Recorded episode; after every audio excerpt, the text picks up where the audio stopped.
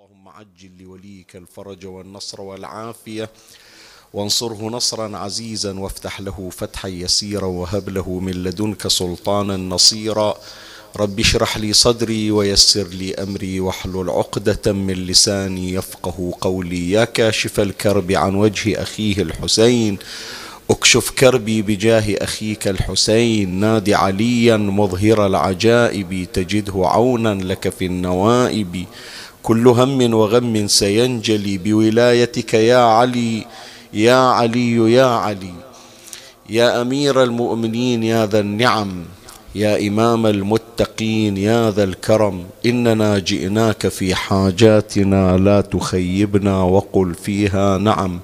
يا محمد يا علي يا علي يا محمد اكفياني فإنكما كافيان. وانصراني فإنكما ناصران يا مولانا يا صاحب الزمان. الغوث الغوث الغوث العجل العجل العجل الساعة الساعة الساعة. أدركنا يا ابن الحسن يا أبا الغوث أغثني. يا فارس الحجاز أدركني بلطفك الخفي ولا تهلكني. يا مولاتي يا فاطمة بنت محمد أغيثيني يا سيدتي.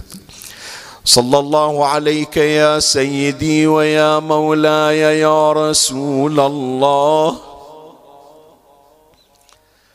صلى الله عليك وعلى آلك الطاهرين.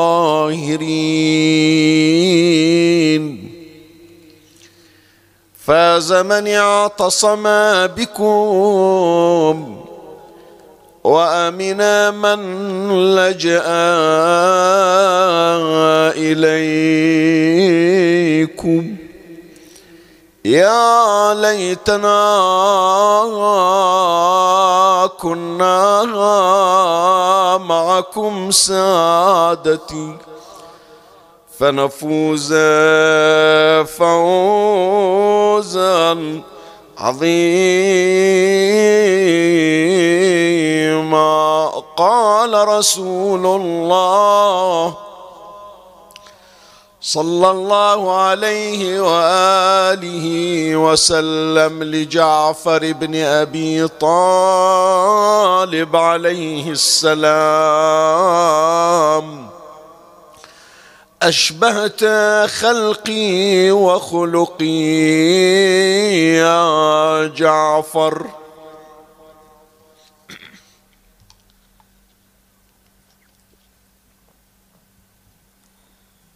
في هذا الحديث الشريف رسول الله صلى الله عليه وآله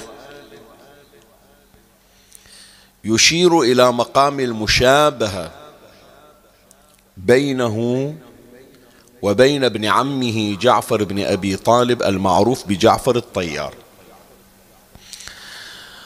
والمشابهة عادة بين فرد وآخر لعله يعد امرا وراثيا متداولا ولا يشكل أهمية. وإذا شكل أهمية فإنه قد يشكله لفرد أو فردين. بمعنى أحيانا قد تجد توأما لكن لا يثيرك هذا الأمر ولا يعول عليه. نعم تقول هذا فلان أخوك لأن أشوف بينكم شبه. فهو فقط من باب الأنس ليس إلا ومن باب الفضول بدافع الفضول. أحيانا يكون هناك مشابهة بين الولد والوالد فيدخل هذا الأمر أنسا على قلب الوالد. فلهذا ورد أنه من سعادة المرء أن يكون له ولد يشبهه يشبهه في الصوت يشبهه في القسمات يشبهه في الطباع. هذا يدخل على قلب الأب سعادة إذا كان الولد يشابه أباه. تتصل مثلا إلى شخص تشوف نبرة الصوت نفس النبرة تالي تتفاجأ بأن هذا الصوت صوت الولد.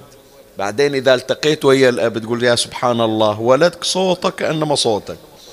هذا يفرح قلب الأب. إذا رزقه الله عز وجل ولد هذه سعادة. وإذا خرج هذا الولد يشابه أباه فتلك سعادة أخرى. وإذا اجتمع مع شبه الخلق شبه الخلق فهذه سعادة ثالثة. لكن هذه من اللي يهتم فيها الأب والأهل والأسرة والخواص. لكن هناك مشابهة هذه محل اعتماد وهي المشابهة برسول الله صلى الله عليه وآله. شوف الآن شبه علي الأكبر برسول الله صلى الله عليه وآله. إحنا نسمع بأنه دائما الخطباء يرددون خصوصا في يوم التاسع من المحرم. اللهم اشهد عليهم فإنه قد برز إليهم غلام أشبه الناس خلقا وخلقا ومنطقا بحبيبك محمد صلى الله عليه وآله.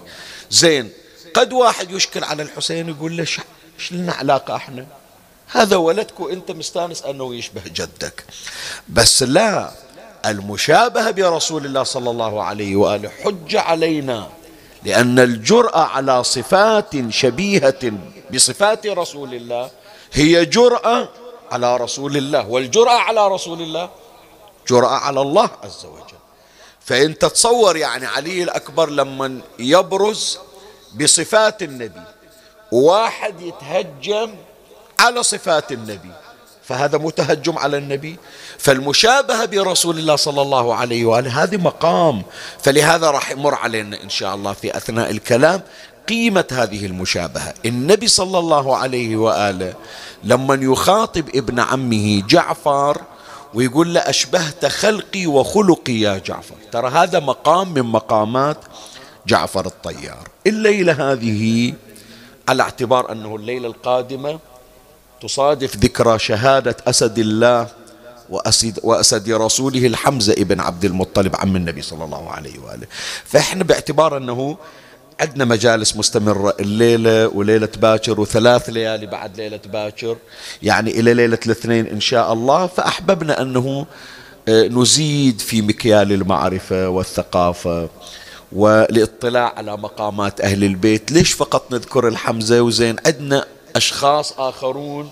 مع الأسف يعني إحنا ما عندنا حصيلة كافية ورصيد يغني للتعرف على مقامات هذه الشخصية ومنها جعفر الطيار. جعفر الطيار له مقامات عديدة وعظيمة. فلهذا حديثنا هذه الليلة عن بعض من مقامات جعفر بن أبي طالب المعروف بجعفر الطيار عليه السلام. ومن الله أستمد العون والتوفيق. ومن مولاي أبي الفضل العباس المدد وألتمس منكم الدعاء وثلاثا بأعلى الأصوات. صلوا على محمد وآل محمد. اللهم صل على محمد وآل محمد.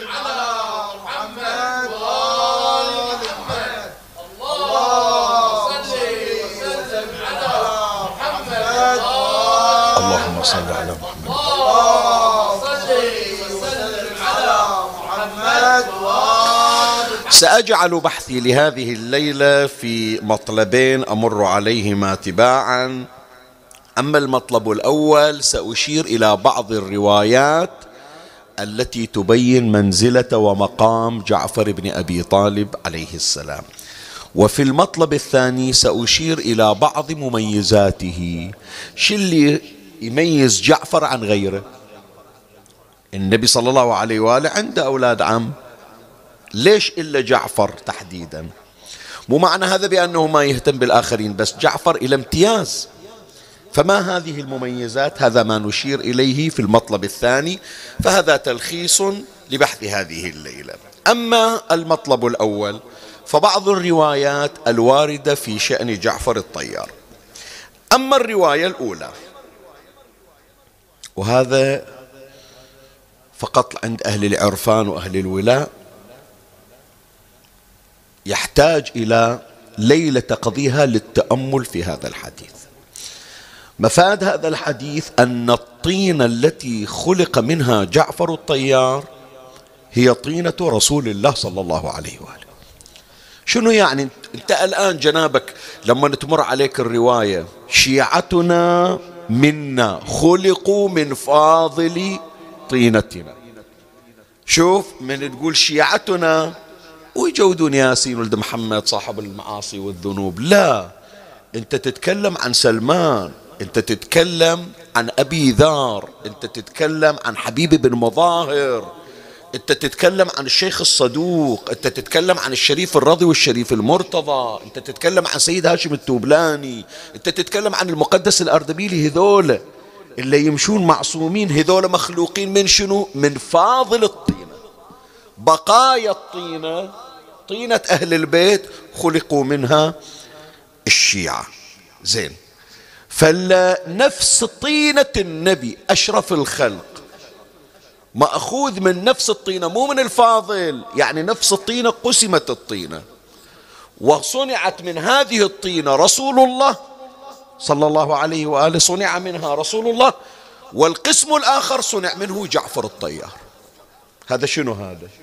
فلهذا شوف الحديث. قال رسول الله صلى الله عليه وآله خلق الناس من أشجار شتى وخلقت أنا وجعفر من طينة واحدة. مو من فاضل الطينة لا نفس الطينة يعني الله يوم خصص طينة إلى النبي من نفس الطينة مخصص طينة جعفر الطيار صنع منها جعفر. فشنو هذا قسيم رسول الله في الطينة؟ هي واحدة من الروايات. الثانية من الروايات أن الناس إذا ميزوا من المميزين جعفر الطيار. شوف أنت الآن ما تقدر تقول بأن قطعة أرض في أستراليا نفس مكة المكرمة ولا قطعة أرض عندنا في ضاحية السيف أو في الدبلوماسية تعادل مثلا مقام إبراهيم. لا عمي الأراضي تختلف. تمام لولا؟ ولا يوم كسائر الأيام مثل ليلة القدر. ليلة القدر خير من ألف شهر. فالناس يا إخواني ميز الله منهم أناسا. وأشرف الخلق وسيد الكائنات أبو القاسم محمد صلى الله عليه وآله.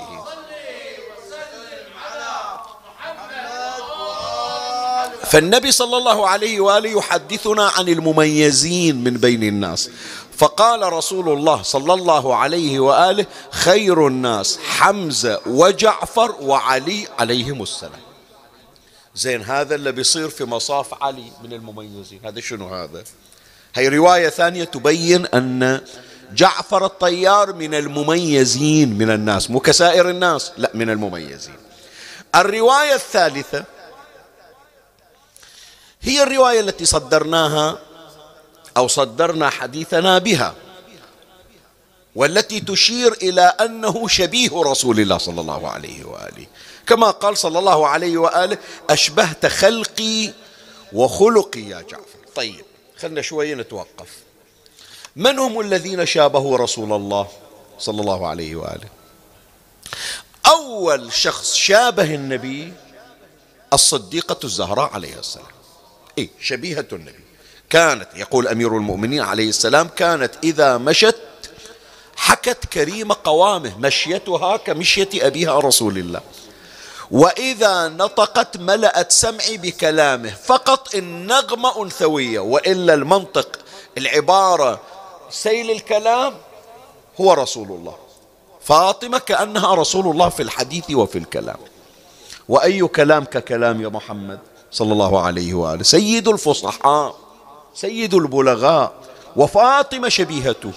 زين الثاني منه الذي يشبه رسول الله صلى الله عليه وآله الحسن والحسين. الحسن والحسين يشبهان جدهما. وقد وزع الله تبارك وتعالى هذا الشبه بينهما بالنصف. فلهذا طبعا هذا محل إجماع المسلمين أنهما يشبهان رسول الله صلى الله عليه وآله.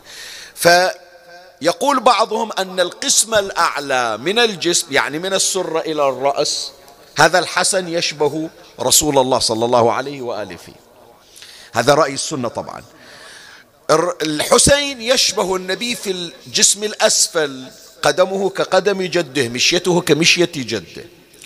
نحن عندنا لا كلاهما يشبهان رسول الله صلى الله عليه وآله. كلاهما يشبهان رسول الله تماما. فلهذا الزهراء عليه السلام ترقصه تقول أنت شبيه بأبي لست شبيها بعلي زين. فالحسن والحسين يشبهان رسول الله. الثالث منه جعفر الطيار. شبيه رسول الله صلى الله عليه وآله. الرابع ابن عم النبي وهو أبو سفيان ابن الحارث ابن عبد المطلب.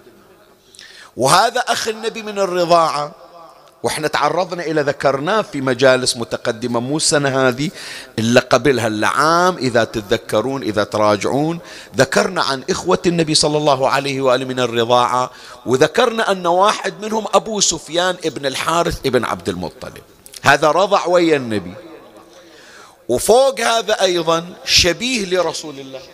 يعني اللي يشوفه صورة النبي مع اختلاف طبعا. أن النبي له نور خاص له امتياز خاص. لكن من حيث القسمات يتشابه أبو سفيان ابن الحارث ابن عبد المطلب مع النبي. وصديق إلى النبي النبي في صغره وهو العالي مكانا ومقاما وإنما في حداثة سنه صاحبه وصديقه اللي يمشي وياه ابن عمه أبو سفيان ابن الحارث. الغريب يا إخواني هذا أبو سفيان مع الصداقة التي بينه وبين رسول الله. هم ابن عمه وهم أخوه هم يشبهه وهم صديقه وحبيبه. من صدع النبي صلى الله عليه وآله بالدعوة؟ ما تدري شلون تغير قلبه على النبي تحول الحب إلى بغض وعداوة. اي نعم. فكان يؤذي النبي وكان لا يحب أن يرى رسول الله صلى الله عليه وآله. أخوة شوف أخو من الرضاعة ابن عمة لحمة ودمه صديقة من الصغر شبيهة. ليش يصير هو النبي؟ ما أصير أنا. امتلأ قلبه بغضا وعداوة. لكن سبحان الله سبحان مغير الأحوال تحولت هذه العداوة إلى محبة. هذا أبو سفيان ابن الحارث ابن عبد المطلب ابن عم النبي وأخوه شبيهه وصديقة من بعد العداوة لما فتح الله تبارك وتعالى على نبيه جاء إلى النبي معتذرا. قال يا رسول الله سامحني ما شلون بعد الشيطان دخل بيننا. لكن أنا جاي أعتذر فقبل النبي اعتذاره وصار كظل رسول الله لا يمشي إلا مع النبي. وفي معركة حنين في غزوة حنين اجى مسك ناقة النبي قال له يا رسول الله أي حجر أي سهم أي رمح أي ضربة توصل إلي قبل لا توصل إليك. أنا أخ... خليني أكفر عما ارتكبت. خليني أغسل ما مر من عندي من ذنوب ومن معاصي بغض وعداء. فأنا ما راح أتركك. خلي أي شيء. فلهذا عندنا في الروايات أن الذين ثبتوا في حنين لما انهزم المسلمون في الدفعة الأولى. تسعة واحد من التسعة. هذا أبو سفيان ابن الحارث. شوف شلون العداوة تتحول إلى المحبة. تمام؟ ولما مات رسول الله صلى الله عليه وآله هذا أبو سفيان ابن الحارث هام على وجهه حزنا على رسول الله صلى الله عليه وآله. شوف شلون. فلهذا يا أحبائي يعني قبل لا نتجاوز هالمطلب حتى لو يوم من الأيام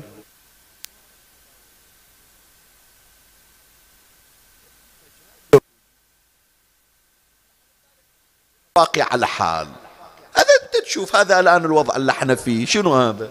ناس كانوا حاطين لهم مشاريع ومرتبين لأنفسهم منبني ومنسوي ومنفتح شركات ومنسافر وكذا. تعطلت الدنيا لولا. ولا واحد لو تقول لواحد قبل سنتين كذي بيصير يقول لك روح أنت تخرب. تمام لولا. الدنيا تقدمت مو مثل قبل. لكن هكذا الأمور. ما بين طرفة عين وانتباهتها يغير الله من حال إلى حال. فأنت يوم من الأيام اختلفت ويا أحد. عمي الاختلاف ما يدوم. حط لنفسك باب للرجوع. خلي لنفسك مساحة. اتذكر حسنات اتذكر أخلاق وخلي لنفسك مجال. هذه كلها دروس نأخذها من محمد وآل محمد صلوات الله عليه.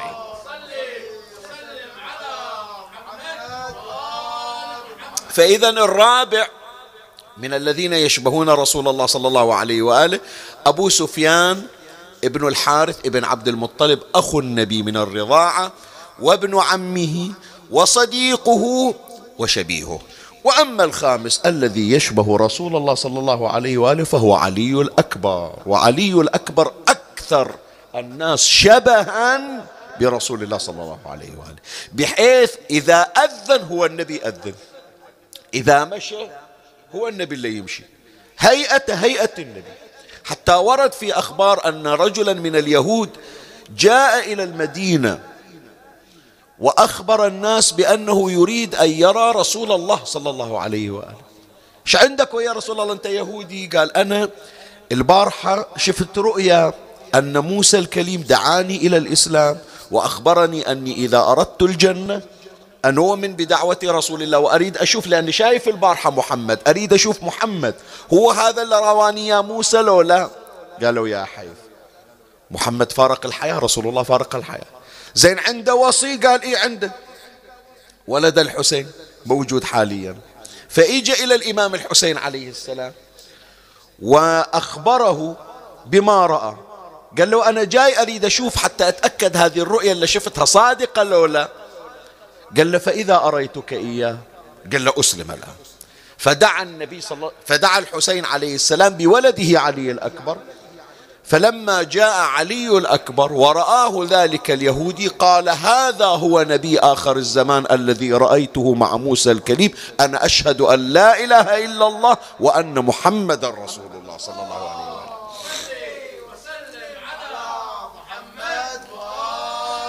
فإذا خمسة يشبهون رسول الله صلى الله عليه وآله. هناك آخرون طبعا. ومن هؤلاء الذين يشابهون النبي صاحب هذا المجلس الشريف وهو جعفر الطيار ابن أبي طالب. زين. بعد من ضمن الروايات التي تشير إلى مقامات جعفر أن جعفر صديق الملائكة.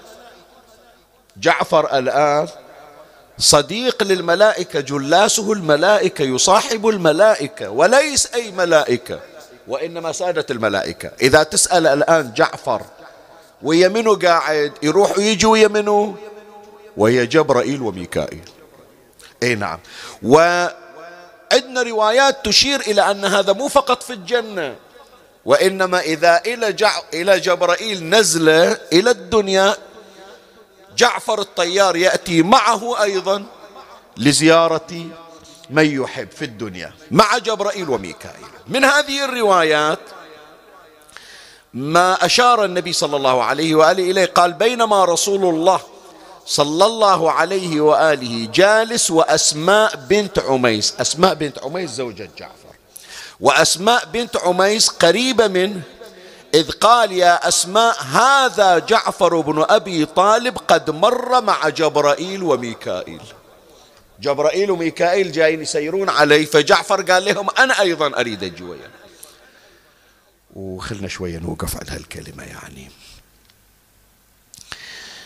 إحنا عندنا الله عوضهم بجناحين جعفر ومنو؟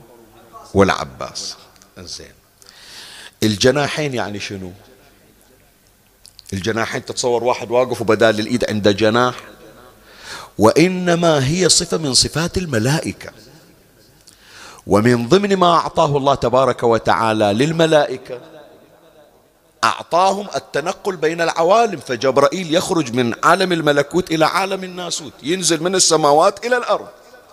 ميكائيل ينزل من السماوات إلى الأرض يأتون لزيارة الأنبياء والأوصياء. فاللي الله يعطي جناحين يعني الله يعطيه صفات الملائكة.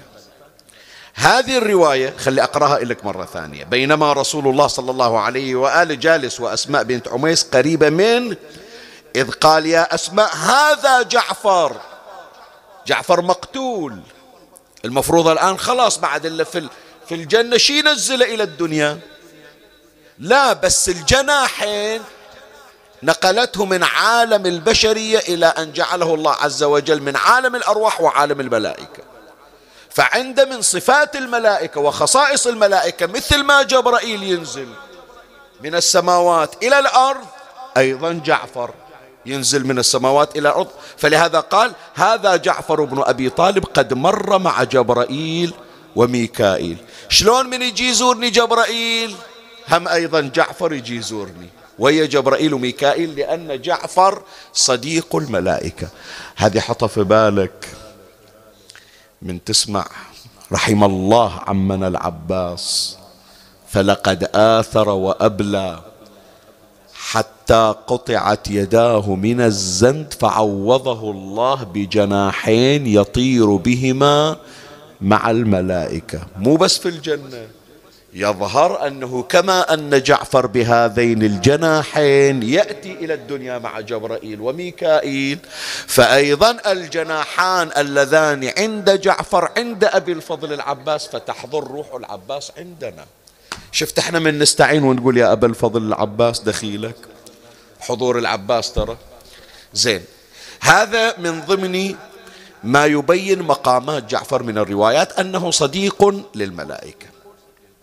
ما دام مرينا إلى آه، قضية قضية الجناحين خلي أشير أيضا إلى المرتبة الخامسة المقام الخامس وهي جناحا جعفر. قال صلى الله عليه وآله لأسماء بنت عميس يا أسماء ألا أبشرك؟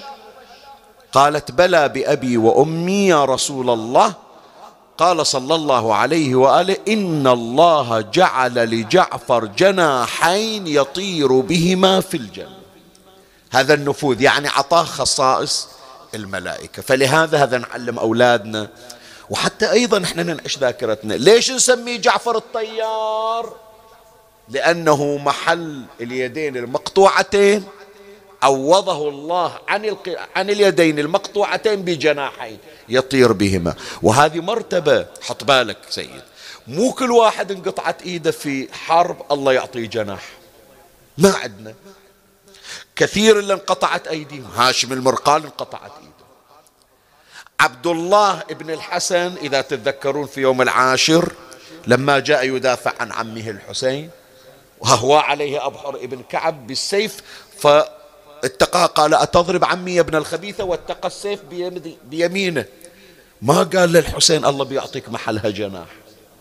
وكذلك أيضا يعني حتى في الآونة الأخيرة الله يرحمه رحمة الأبرار سامعين عنا سيد عبد الحسين دستغيب. الشهيد شهيد المحراب هذا أحد فقهائنا والمؤلفين عندنا كتب كثيرة من مؤلفات سيد عبد يده قطعت. زين محلها جناح؟ لا الجناح مرتبة. والجناح مو صورة جناح ريش وما أشبه لا. وإنما نفوذ الملائكة طيران الملائكة تنقل الملائكة. يعني هذا صار قبل كان فقط بشر. الآن الله عز وجل جعله خليط بين البشرية والملائكة. هذا جعفر يطير ويا جبرائيل وميكائيل. فكيف بأبي الفضل العباس عليه؟ زين هي من ضمن المقامات. فلهذا سمي بجعفر الطيار. بعد من مقامات جعفر الطيار كما جاء في الروايات منزلته عند أخيه أمير المؤمنين عليه السلام. يتبين يا إخواني أن جعفر إلى شأن خاص عند أهل البيت ولا سيما أمير المؤمنين عليه السلام. عبد الله ابن جعفر زوج الحوراء زينب ابن جعفر الطيار. هو ينقل يقول مرات أجي إلى عمي أمير المؤمنين عليه السلام فأطلب من عنده يقول ما عندي. الآن ما عندي. يمتنع ما يعطيني. يمكن ما عنده يمكن عنده أمر آخر راح يقدمه على عبد الله بن جعفر.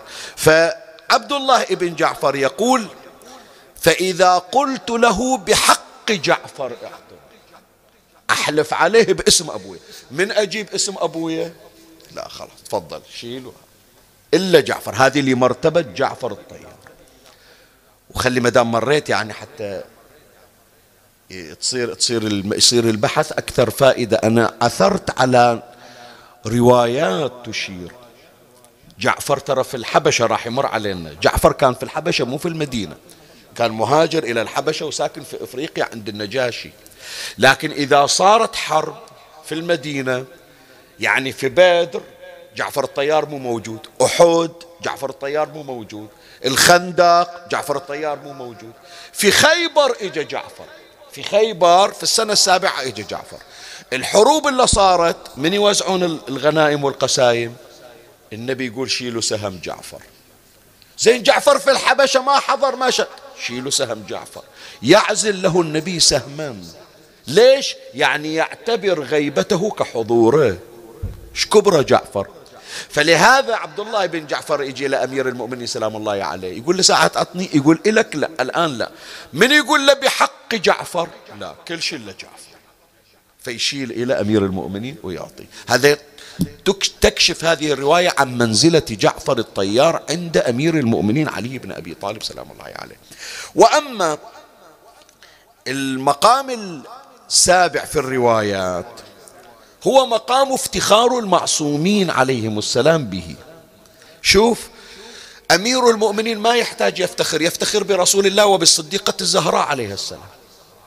لكن مع ذلك يجعل جعفر الطيار أخاه إيه في في في مرتبة في مرتبة ومنزلة الافتخار كما يفتخر برسول الله وبالصديقة الزهراء وبالحسن والحسين. من كتب أمير المؤمنين هالابيات الشعرية كان أحد الأشخاص يتفاخر على أمير المؤمنين؟ قال له إحنا أفضل من عندك.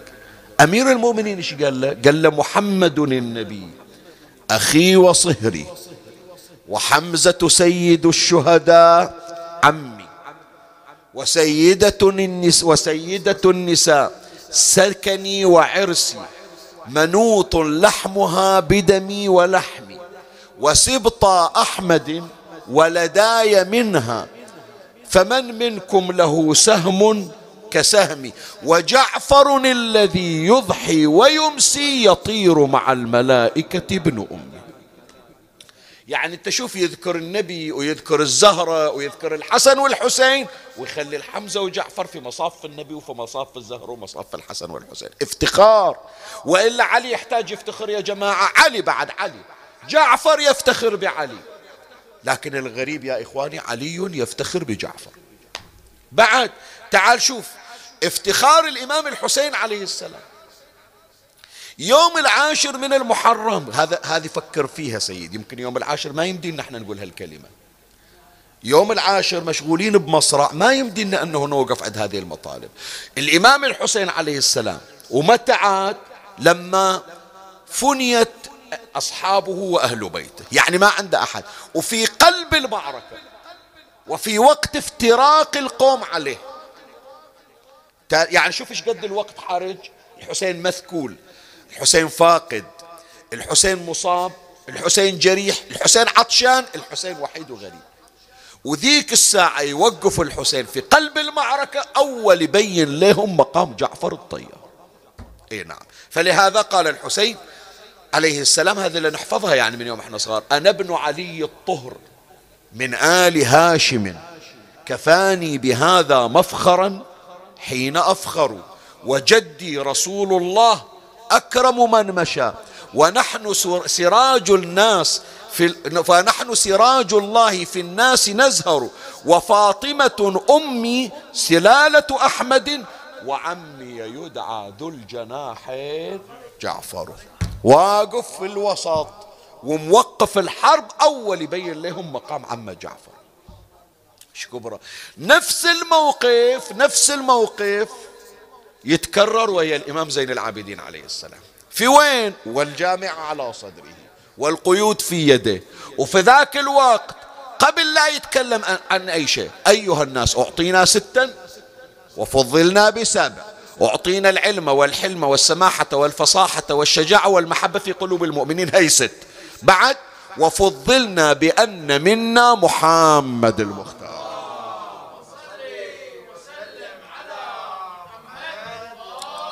زين هذا من. من النبي المختار. واحد. السبع ومنا الصديق علي بن أبي طالب. اثنين. ومنا الطيار. منو؟ جعفر الطيار. بعد ومنا أسد الله وأسد رسوله. والغريب أنه قدم جعفر على الحمزة. بعد ومنا سبطا هذه الأمة. الحسن والحسين. خمسة وستة. ومنا مهدي هذه الأمة قائم ال بيت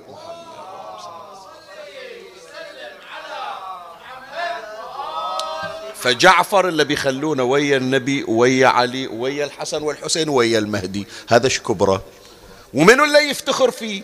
الإمام يفتخر بالمأموم. يقول هذه فضلنا فضيلتنا أن نعمنا جعفر الطيار. فهذه كلها روايات تشير إلى بعض من مقامات جعفر الطيار. خلنا نيجي الآن فيما تبقى في المطلب الثاني نبين هذه الشخصية. شنو من مميزاتها؟ حتى تتعرف على شخصية جعفر الطيار مو فقط اسم لا عنده مميزات. أول مميزاته أول صلاة جماعة أقيمت. هذا حتى تسجلونها يا أولادي ويا بناتي. ثالث واحد صلى صلاة جماعة جعفر الطيار. ثالث واحد صلى صلاة جماعة منه جعفر الطيار. أبو طالب يمشي وإجا عند الكعبة. وإذا برسول الله صلى الله عليه وآله يصلي وإلى جنبه أمير المؤمنين سلام الله عليه. وأمير المؤمنين بعد طفل صغير تقريبا عشر إلى 12 سنة عمره. ومن خلفهما خديجة بنت خويلد. وهذه من مقامات خديجة يا أحبائي حتى تعرفونها. خديجة تحرس النبوة والإمامة. قضية بس مو مجرد صلاة. لا. في أثناء الصلاة معرضان للقتل النبي يسجد ويجون يدوسون على رأسه. فيعني معرض للقتل النبي. فخديجة تقول تقتلون محمد وتقتلون علي تقتلوني قبل لا تقتلونه وقوف خديجة خلفهما دفاعا عن محمد وهو النبوة وعن علي وهو الإمامة فإجا أبو طالب ويا جعفر الطيار. من مر شافهم وإذا يلتفت لجعفر. يا جعفر صل جناح ابن عمك. روح وقف وياهم صل. فجاء جعفر ووقف بصف علي بإزاء علي وخديجة خلفهما. فثالث شخص الأول علي الثاني خديجة الثالث منه جعفر. فلهذا هو من السابقين إلى الإسلام. يعني ما نريد أنه نفتح مواضيع أكثر وأكثر من هو أول رجل بس في الروايات واضح. ما عندنا غيرهم ذولا علي وجعفر هما اللذان كانا يصليان خلف رسول الله صلى الله عليه وآله. زين. هذا واحد من مقاماته. أنه ثالث من صلى جماعة مع رسول الله. المميز الثاني يسمونه أبو المساكين. جعفر الطيار اللي تسمع عنه يسمونه أبو المساكين. ليش يحب الجلوس مع المساكين؟ إذا شاف فقير ما عنده من يوم هو صغير يحطون الطعام يشيل حصة من الطعام جعفر وسائل أبو وين رايح؟ يقول كيف أهنأ بزاد لا يهنأ به جيراني؟ يمكن أكو واحد محتاج. خلي أطلع أشوف منه ويروح يوديه لهم. فلما كبر كان يمر ويبحث عن المساكين ويأتي بهم ويطعمهم ويطعمهم العسل بيده. وكان يحبهم ويحبون. من يشوفون جعفر يقولون ما شفنا واحد حن علينا مثله. فلهذا سماه النبي أبو المساكين حنون. هذا جعفر الطيار. بعد من ضمن مميزاته أنه أول أمير أمره رسول الله صلى الله عليه وآله. خلاه أمير مرتين. شوف هذه الإمارة. اللي حصلها جعفر الطيار. حط بالك يا سيد حتى نبين هذه الكلمة. تحتاج إلى صلوات بأعلى الأصوات.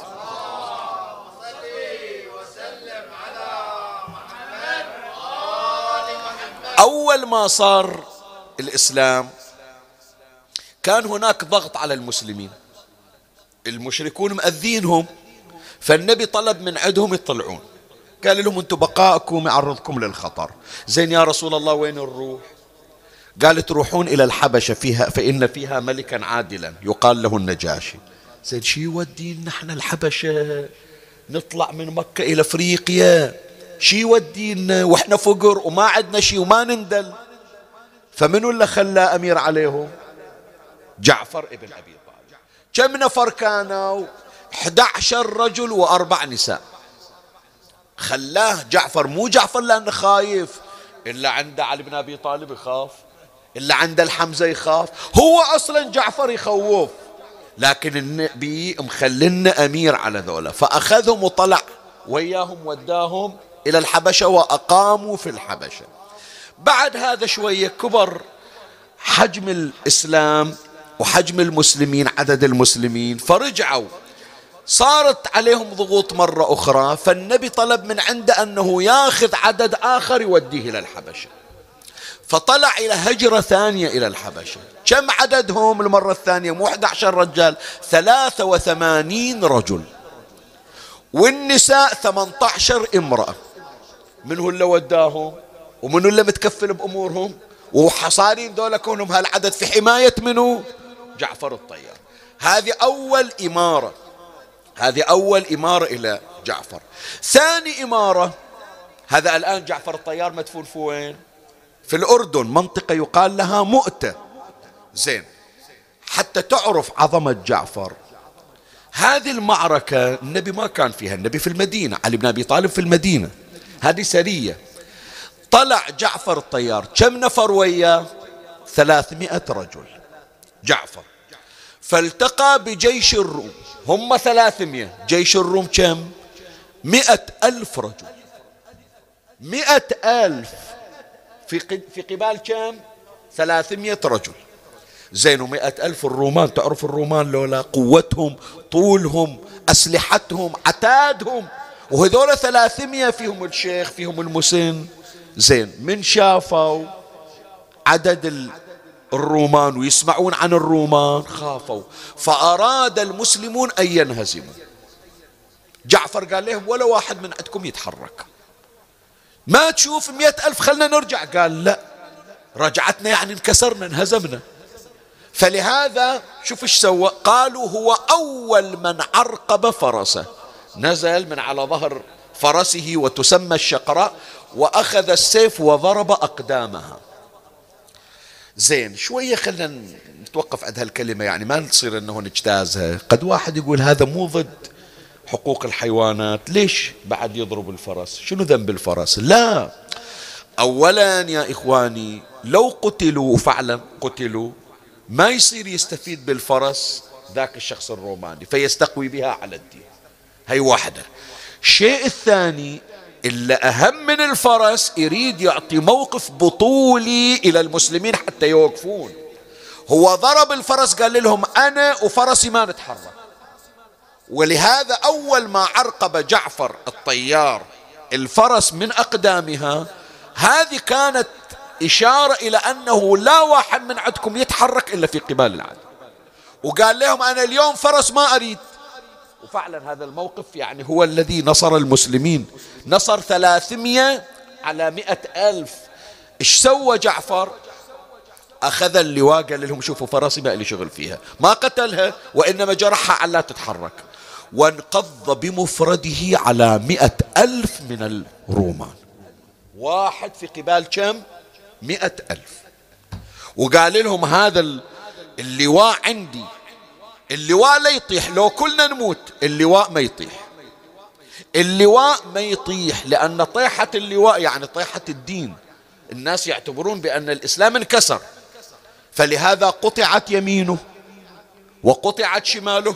وهو يضم اللواء إلى صدره يدافع برجله يركل برجله إلى أن قتل جعفر. شلون قتل؟ هذا يعني قليل إلا أحد يذكرها زين اليدين عرفنا بأنهما قطعا سبب الموت شنو؟ جاءه رجل من أهل الروم وضربه بالسيف فشق جعفر نصفين. صار قطعتين جعفر ترى تدري لو لا؟ ووجد فيه أكثر من ستة وتسعين جراح قاتلة غير القطع. يعني ما قدروا عينا نفس العباس يا إخوان. العباس ما قدروا يقتلونه لولا هذا العمود الذي فضخ رأسه. وجعفر ما قدروا يقتلونه لو لم يقطعوه إلى نصف فلما قطع وشق إلى نصفين وقع في كرم كان هناك وفارق الحياة. كانوا موصنهم وياه عبد الله ابن رواحة وزيد ابن حارثة أبو أسامة ابن زيد. قال لهم لو شنو يصير؟ هذا العلم ما يطيح فإذا شفتوني أنا خلاص ما أقدر أشيله واحد يجي يستلمه مكان. وقع جعفر فجاء عبد الله ابن رواحة وأخذ اللواء وقاتل. وقتل وإجا زيد ابن حارثة وأخذ اللواء وقاتل وقتل. كل هذا ثلاثمية قاتل مئة ألف بركات منه؟ جعفر اللي تسمع عنه. هذه واحدة من مميزات جعفر أن النبي صلى الله عليه وآله أمره أمره في الهجرة إلى الحبشة لمرتين وأمره على سرية مؤتة في العام الثامن للحج. بعد من مميزاته حتى نختم بعد. باقي عندنا هذه المميزتين. أما المميزة الثانية أما المميزة الرابعة سرور النبي صلى الله عليه وآله بقدومه من الحبشة. يوم أمير المؤمنين قلع باب خيبر في معركة خيبر في غزوة خيبر في السنة السابعة للهجرة ونصر الله النبي صلى الله عليه وآله على حصون اليهود. آخر المعركة وإذا جعفر جاي من الحبشة.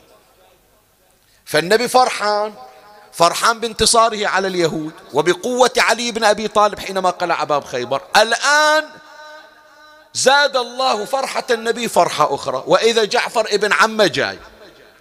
فلهذا قال النبي صلى الله عليه وآله كلمته الشهيرة قال والله ما أدري بأيهما أنا أشد سرورا. بقدوم جعفر أم بفتح خيبر. وهذه غريبة يا إخواني. أنت تعرف علي بن أبي طالب إيش سوى ذاك اليوم؟ يا أخي يا قالع الباب الذي عن هزه عجزت أكف أربعون وأربعون. زين مو بس قلع الباب يا سيد مو بس قلع الباب. مسوين خندق داير ما دار الحصن. والخندق هذا أرادت الخيل تعبر ما قدرت تعبر. فأمير المؤمنين إيش سوى؟ أخذ قطعة الباب اللي قلعها وخلاها على شفير الخندق. الباب ما وصل إلى الشفير الآخر. فأمير المؤمنين عليه السلام نزل وحط إيده تحت الباب. وأشار إلى الجيش أن يعبر. فعبر الجيش على الباب الذي كان يمسكه علي بن أبي طالب. زين هذه طبعا يعني هرجوا علينا فيها واجد. أكثر من مرة اشتغلوا عليه اسمع الجيش واقف على ذراع علي. لا إحنا عمي ما قلنا بأن الجيش كله تجمع ثمانية آلاف على ذراع علي. ولو وقف ليس بذلك بعسير لا وإنما عبر واحد واحد.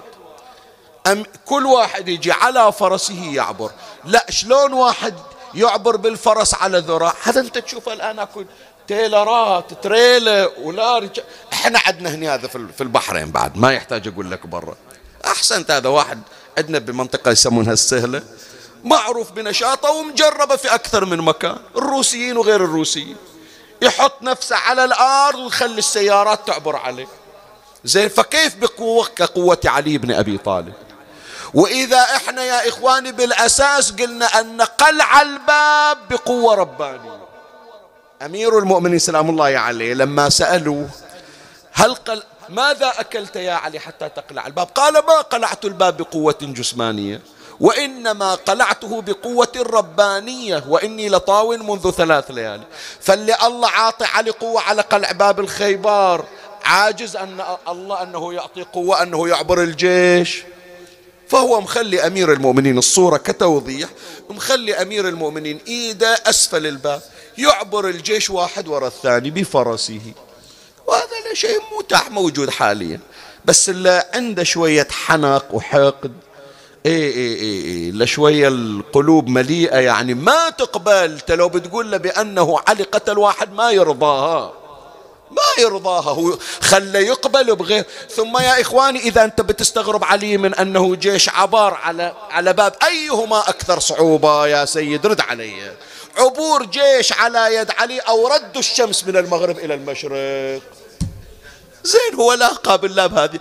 هذه أنت الحين اللي تعصى وشق الكعبة ورد الشمس. وعلي كله معجزة.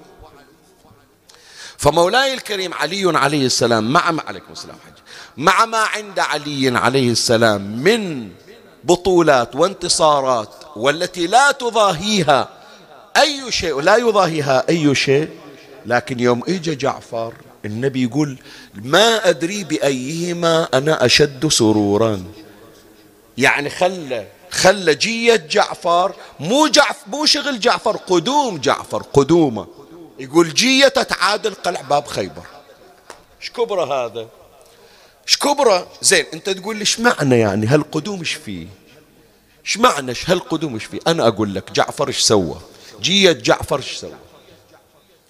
جية جعفر ما اجى إلا ربع القارة الإفريقية دخلت في الإسلام ببركته. حتى تعرف ترى ربع القارة هذه الحبشة يعني مصر السودان إلى هذا الطرف الطرف الشرقي من الشمال إلى الجنوب قسم كبير ربع ليس بغريب ربع الحبشة دخلت في الإسلام ببركات جعفر. اليوم كم تشوف أنت الآن موجودين من من المسلمين؟ من الأفارقة وغير الأفارقة؟ صوماليين من جيبوتي من غيرها من من السودان من غيرها؟ هذا كله بركات جهود جعفر. بعد النجاشي ملك الحبشة ولد أبو نيزر دخل في الإسلام. ببركة جعفر الطيار إلا واحد وهو نصر ابن أبي نيزر. ابن النجاشي صار من أنصار الحسين. هذا كله بركات جعفر الطيار. فشلون النبي لا يسر ولا يفرح؟ بقدومه. فلهذا قال النبي صلى الله عليه وآله ما أد والله ما أدري بأيهما أنا أشد سرورا بقدوم جعفر أم بفتح خيبر. زين. أخيرا حتى نختم حديثنا بعد. هذا مسك الختام. من مميزات جعفر هذه الصلاة التي أعطاها الله تبارك وتعالى إياه. صلاة جعفر. شوف من إجا النبي صلى الله عليه وآله قال له جعفر قال له نعم. قال له ألا أعطيك؟ ألا أمنحك؟ ألا أحبوك؟ يعني هدية هدية. بيعطيه النبي هدية. فشوف يكررها. وفوق هذا تو جاي. وموقفنا النبي حتى يعطي. يقول له ألا أعطيك؟ ألا أمنحك؟ ألا أحبوك؟ فقال بلى يا رسول الله. المسلمين كلهم قالوا بيعطي شنو؟ ذهب. فضة جايب إلى ربع أفريقيا كلهم داخلين في الإسلام. حتى ملك الحبشة مدخلين في الإسلام إيش بيعطيه؟ ذهب لو فضة. قال فتشوق الناس ورأوا أنه يعطيه ذهبا وفضة. قال يعني جعفر بلى يا رسول الله. قال صل أربع ركعات. ما صليتهن غف غفر لك ما بينهن. يعني صليت صلاة جعفر متى؟ في شهر رمضان. في شوال صليت صلاة جعفر. من ش... من شهر رمضان إلى شوال من هالصلاة لهالصلاة كل ما صنعت غفر الله لك ببركة هالصلاة. شوف الكلمة. قال صل أربع ركعات ما صليتهن غفر لك ما بينهن إن استطعت كل يوم. كل يوم تصليها. الأئمة يصلون كل يوم. وإلا فكل يومين يوم ترك. أو كل جمعة ما تقدر تصليها كل يوم ولا كل يوم ترك من جمعة إلى جمعة. أو كل شهر كل شهر خل لك صلاة جعفر. زين ما تقدر كل شهر؟ قال أو كل سنة فإنه يغفر لك ما بينهما. يعني كل يوم في السنة بصلي صلاة جعفر. ذنوب السنة يغفرها الله ببركة هذه الصلاة. اي نعم هذه الصلاة اللي يسمونها الإكسير الأعظم يا سيد. الحوائج المتعسرة ينصحون بصلاة جعفر لقضاء الحوائج. اي نعم مجربة هذه الصلاة للحوائج المتعسرة. هذه من أسرار أهل البيت الأئمة في كل ليلة يصلونها. كل الأئمة وبما فيهم إمامنا صاحب العصر والزمان الحجة بن الحسن.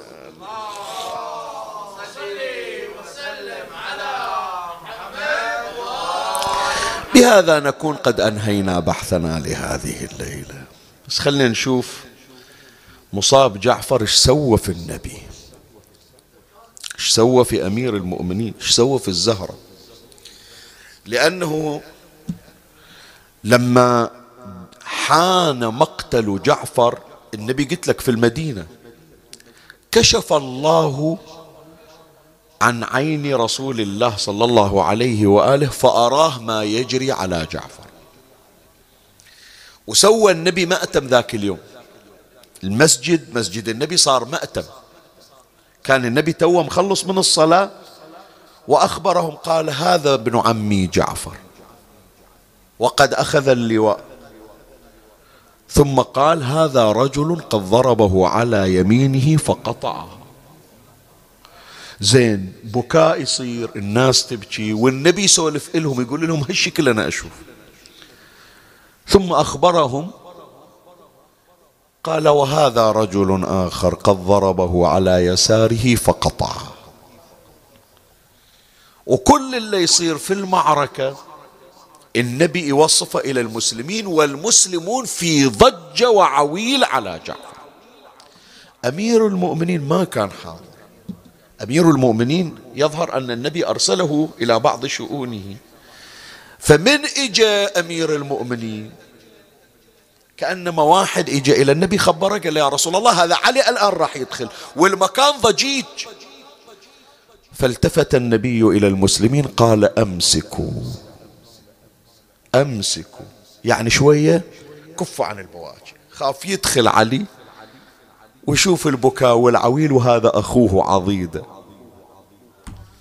إيه كل واحد مسح دموعه لكن العين محمرة. أمير المؤمنين عليه السلام دخل إلى المسجد شاف الوضع متغير. قال يا رسول الله ما ذاك؟ صاير؟ الوضع مو طبيعي. شي يقول للنبي؟ قال يا علي آجرك الله فقد قتل أخوك جعفر. الأزمة اللي صار فيها أمير المؤمنين يا جماعة يريد ياخذ هذا أخوه بعد يريد ياخذ حريته ياخذ راحته في البكاء لكن شلون يتجرأ أمير المؤمنين ويرفع صوته بالبكاء؟ بمحضر النبي. الأخو مو هين ترى الأخو مو هين. شلون إذا أخو مثل جعفر؟ وشلون إذا واحد يعرف مقام الأخو مثل جعفر مثل علي؟ فعرف النبي بأن علي يحتاج إلى تسلية. فنزل النبي صلى الله عليه وآله من على منبره وضم عليا إلى صدره وقبل ما بين عينيه. يعني كنا يقول له خذ راحتك لا تموت أبو حسين. خذ راحتك بالبواكي ترى حبس الدمعة أصعب من الدمعة. فمن ضم النبي وقبل ما بين عينيه وقل له آجرك الله. يعني عطاه الضوء الأخضر اخذ راحتك. هكذا يذكر الشيخ المازندراني قال له يا رسول الله الآن انقسم ظهري. هذا ابن أمي الآن انكسر ظهري. قال له زين يا علي وأنا مو أخوك. فلهذا النبي طيب خاطره. بعد ما قال علي الآن شمت بي عدوي. لا ما عنده عدو شمت بي. عند رسول الله ضامنا إلى صدره. عند المسلمون كل واحد يخلف عليه. وهالأخ العضيد اللي طاحت جفوفه ما شافه؟ في الأردن في مؤتة والنبي وأمير المؤمنين في المدينة وإن كان علي يطلعه الله. لكن رسول الله يسلي المسلم. وين راح قلبك عمي؟ وين؟ وين وولده من الذي أخذ بخاطره؟ وحسين من الذي عزاه إيه حسين حلقوا عليه يصفقون فرحا وشماتة فلهذا قال كلمة ما قالها أبوه علي؟ الآن شمت بي. بعدي وياك بعدي. بعدي وياك الليلة شوية. أريد أطلعها الدمعة المحبوسة. غير تقول لي أسبوعين ما استمعنا؟ هذه الدمعة المضمومة يكون تطلعها. قال له قوم قوم علي قوم. وين؟ قال عندنا أيتام نروح لهم. عندنا أيتام نروح ناخذ بخاطرهم. فجاء رسول الله صلى الله عليه وآله إلى دار جعفر وكانت أسماء بنت عميس وعبد الله بن جعفر ومحمد وعون. طرق الباب النبي من الطارق؟ قال افتحي يا أسماء أنا رسول الله. رسول الله وجاي بيتنا يا هلا ومية هلا. دخل النبي عبد الله بن جعفر يقول أول ما دخل إجا شالنا خلانا بحضنه وصار يمر بيده على رؤوسنا أسماء عالمة أسماء متربية تربية صحيحة. تعرف هالحركات يسوونها؟ قالت يا رسول الله تمسح على رأس ولدي كأنه يتيم. أبوه مسافر اسم الله عليه ما بي شيء. قال يا أسماء عظم الله لك الأجر. قتل جعفر. صرخت صرخة. من صرخة النبي خاف على قلوب الأيتام. شالهم شالهم. شالهم. عبد الله بن جعفر يقول فحملنا إلى داره. يا جماعة ما تلوى صوت عليهم. وسكينة تقول إذا بكيت منا امرأة قرعت بالسيرة شال الأيتام النبي وداهم إلمن إلى بيت الحنونة فاطمة. دق الباب إجت الزهرة فتحت الباب. ها يا رسول الله وإذا شايل الأيتام على صدره. شو شايل أولاد عمي؟ قال يا فاطمة افتح الباب. فتحت الباب. صاير؟ قال قتل عمك جعفر. صاحت وعماه وذكرني مجيء رسول الله إلى فاطمة بمجيء الحسين إلى سكينة. شلون من طلعت سكينة؟ لأن كان زين العابدين راسه في حجر زينب. عفوا زين العابدين راسه بحجر زينب وزينب متربعة وما تقدر تشيل راس زين العابدين. فصاحت إلى سكينة سكينة هذا أبوك قد أقبل قوم استقبليه. أخوك عليل ما قدر يشيل رأسه. طلعت سكينة. رايح أبوها يجيب عمها. هي عطشانة. من إجت تشوف أبوها يسحب العمامة. ويصفق بكف على الأخرى. قامت تطالع وراء أبوها. ها وين أبو فاضل؟ وين الكفيل؟ وين باب الحواج؟ وين السقاي اللي رايح يجيب لنا ماي صاحت أبا ألك خبر عن عمي أبي الفضل؟ قال قتل عمك تركته على المسنات مفضوخ الراس مقطوع اليدين أويلي تلقيت تبكي سكينة تقل عمي العباس. وين وين شرب ما يونسانا ما نسينا العطش وقلوبنا تلهب من الحار. اي العطش وقلوبنا تلهب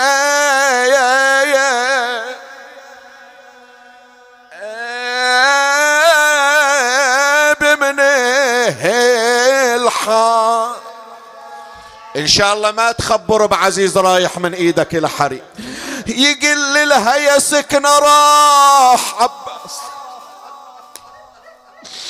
يقل لها يا سكنة راح عباس وراح العضيد اللي يرفع إي راح العضيد اللي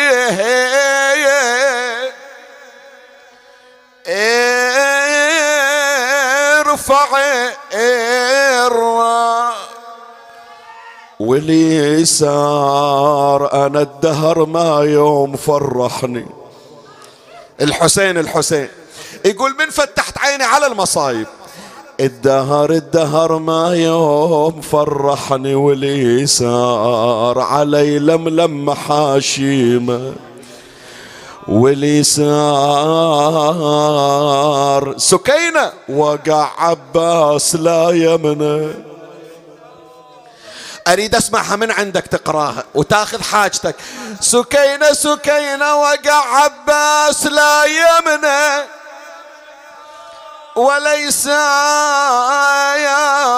انكسر ظهري وعدوي شمت بي. إيه ينكسر ظهري وعدوي شماها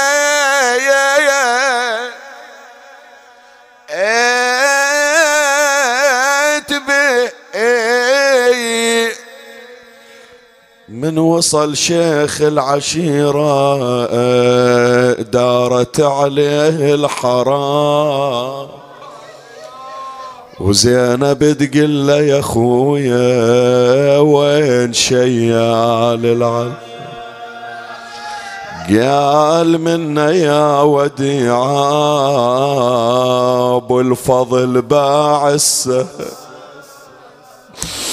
واستحب نوم الشريعة وجيت يا زينب وحيد. هلونا هلونا الخفيفة هلونا الخفيفة نقراها؟ لو تشوفينا يا زينب كيف مقطوع الزنوب والعالم يما وقاع والراس مفضوخ بعمود. قالت نأيس عجل عباس لنا ما يعود. قوم نمشي نعالجه قال المعالج ما يفيد. قالت اوصف لي احواله قال مخ على الجتوم والسهم ناشب بعينه يا الوديعة وما يشوف. شعر راسه مغرق بدمه ومقطوع الجفون. زينب يا أختي والله انكسر ظهري يوم شفت على الصعيد. كان ظهري يا زينب تقسمت فقرات. ما أنا قادر أعدل ظهري من شفت أبو فاضل مرمي. قالت أبو علي استريح خذ راحتك. خذ راحتك بالخيمة وأنا أطلب من عندك رخصة. باخذ سكينة باخذ ليلى باخذ الرباب باخذ أم كلثوم. وين بتروحين يا زينب؟ قالت أني وهاليتامى نروح كلنا الجثتين وناخذ ويانا نعيش حتى نشيل جنازته. ما عنده أحد غريب لا أمة حاضرة لا عنده واحدة قاعدة صوبة. خلي أنا أروح أشيله أنا اللي شايلتنا من يوم هو صغير. قالت أنا وهاليتامى نروح كلنا الجثتين؟ وناخذ ويانا نعيش حتى نشيل جنازة. كيف لي يا أبو علي؟ ودي عاين حالته. قال ما ينشال يا زينب مقطع بالحديد. شتشيلين شتشيلين. هو ينشال لو ينشال إن كان جبته. جفوف صوب جسم مقطع. السهم اللي طاح بعينه ما ينشال. لكن يا زينب الليلة إذا طلعتين الدورين رقية مري عليه وسلمي عليه من بعد. وطلعت ذيك الليلة. ولا الغيور يوصل صوته من بعيد. ليش يا زينب وحدك طالعة؟ شجابك بهالليل صوب المشرع. من يردك والجفوف مقطعه اعتاب لك لو جيتي تشوفيني. يل كنت ما تقبلي مسن الهوى. انت زندك والعلم طاحوا سوا وأنا زندي بنار الخيام انجوى خويا سطروني على خدي وعيني مستحي وغطيت وجهي بالعلم من عباتك أشم دخان الخيم. زينب! بعيني خلي لا تشيلين السهم حتى وحدك لا تشوفك عيني. لو يأذيك صم أذنك. إذا البيت يأذيك شوية صم أذنك لأن البيت اللي راح أقراه أصعب الأبيات. فدوى لعيونك تروح عيوني. أخاف تزعل لو قلت ضربوني. خويا أرد راوي لك سواد متوني خويا سطروني على خدي وعيني.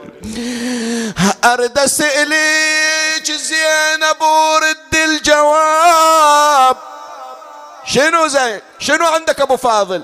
أرد اسالك زينب وردي الجواب.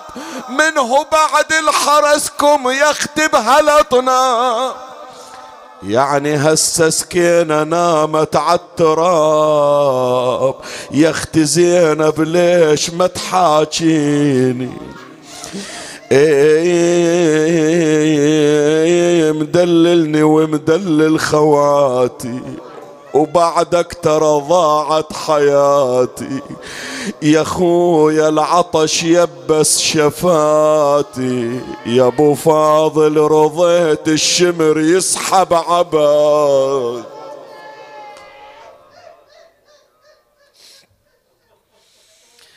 اللهم صل على محمد وآل محمد. إلهي عظم البلاء وبرح الخفاء وانقطع الرجاء وضاقت الأرض ومنعت السماء وأنت المستعان وإليك المشتكى فصل على محمد وآل محمد اولي الأمر الذين فرضت علينا طاعتهم وعرفتنا بذلك منزلتهم ففرج عنا بحقهم فرجا عاجلا قريبا كلمح بالبصر أو هو أقرب من ذلك. يا محمد يا علي يا علي يا محمد اكفياني فإنكما كافيان. وانصراني فإنكما ناصران.